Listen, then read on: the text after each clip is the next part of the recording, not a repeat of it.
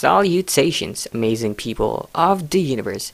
This is JM, and you guys are in Meridians.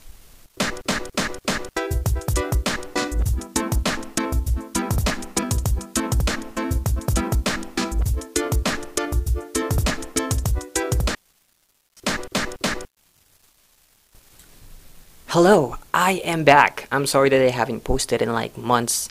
I've been really busy, and by busy I mean procrastinating every day. Char. but I am actually quite busy with a lot of stuff being a working student now. The struggle is real, guys.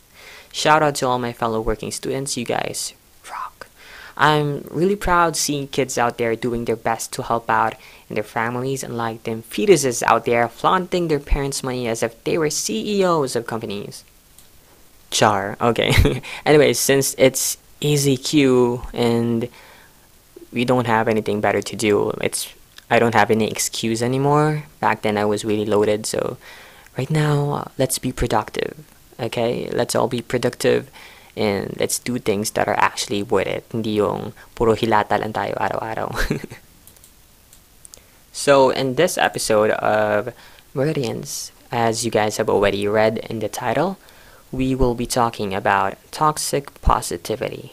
I've been wanting to make this episode actually for quite some time now, but I wasn't that well prepared yet. And then I saw this post from Tanglaw Mental Health on Facebook, which motivated me to finally talk about it in this episode. So, you yes, I'll be mostly using it as reference in this episode along with the knowledge that I actually already know. Now, what is toxic positivity and how does a positive mindset become toxic?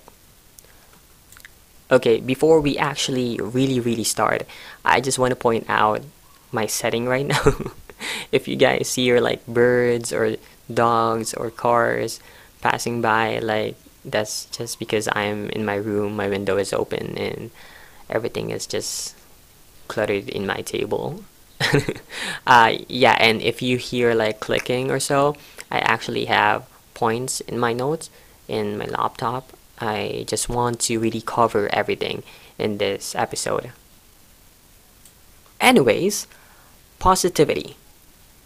Positivity becomes toxic when we constantly seek for positivity. Gets? And with this, we run or avoid from acknowledging the bad things that are actually happening problems or issues that we should actually be facing.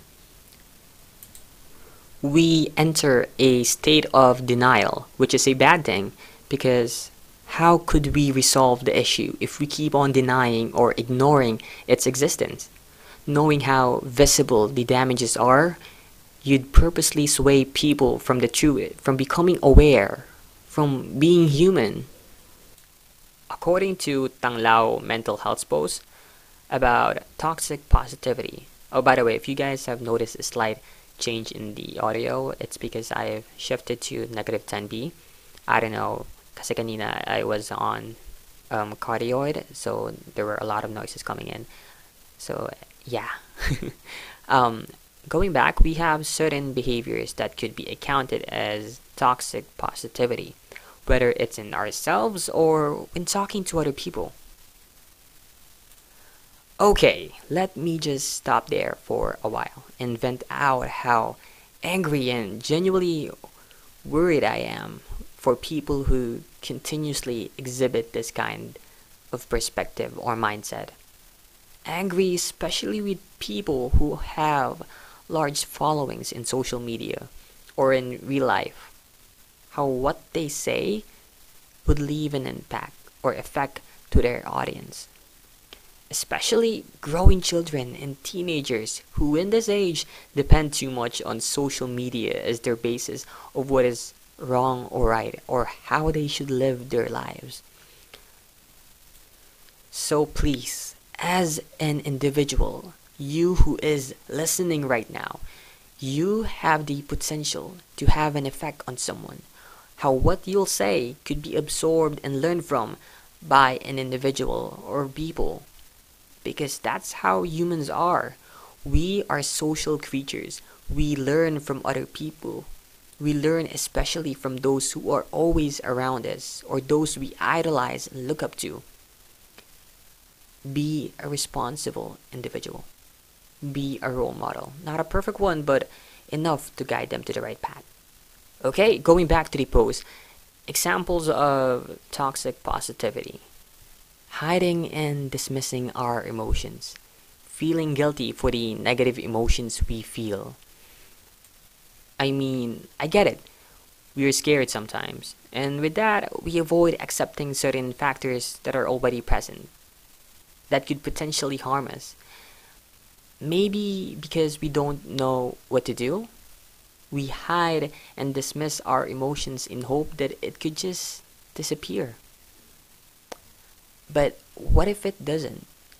What if the only way for it to go away is for you to accept what you are feeling? To accept what's going on? If you'd learn to accept, you'll no longer be afraid and lost. When you learn to accept, your mind is clear. And you need that in order to think properly and possibly resolve the issue. There are individuals who would feel guilty for the negative emotions that they are feeling. They think it's wrong or it's their fault or something. They forget to remember that we are human. It's in our nature to feel these emotions. It's okay to feel pain, vulnerability. They think that these negative emotions they feel will not help them with the situation that they have. I mean, they have a point. It won't. But we have to feel those emotions. Sabi nga ni Aristotle or Aristotle, grabe, this quote is really overused by me. It's always like applicable to everything. Anyways, we cannot truly learn without pain. The pain we feel is needed.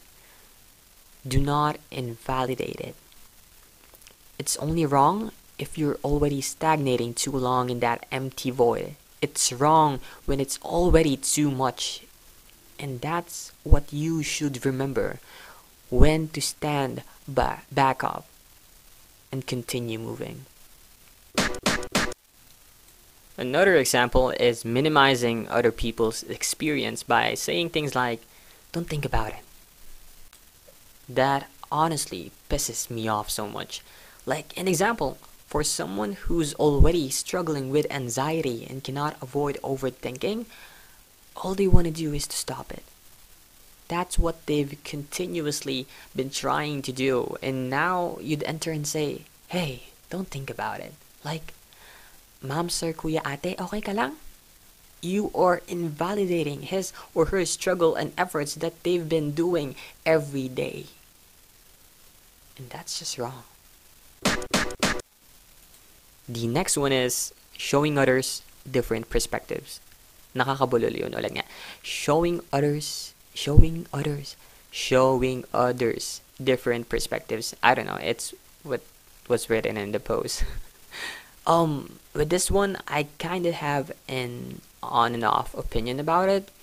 It's a case to case basis for me. Like, maybe it's bad if the situation does not demand for you to compare his or her situation with other individuals or experiences.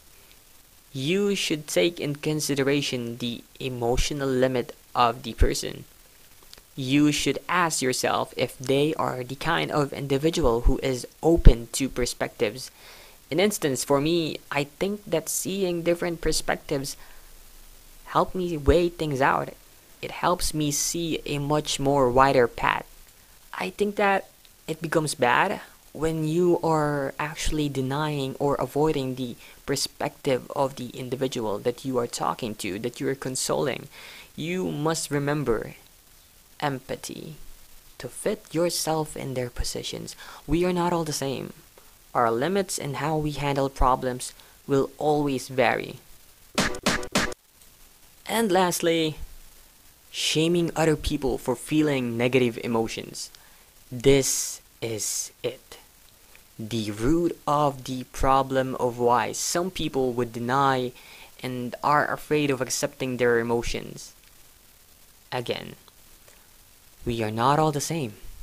our limits, and how we handle problems vary.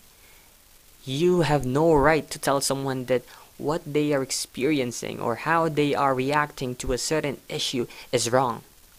You have no right to tell them, puta ka, nagiinarte ka na naman.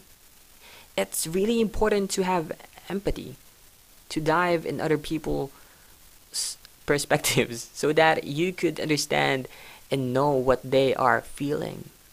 We have to be there for each other, especially now with what's going on in the world with the COVID 19 pandemic.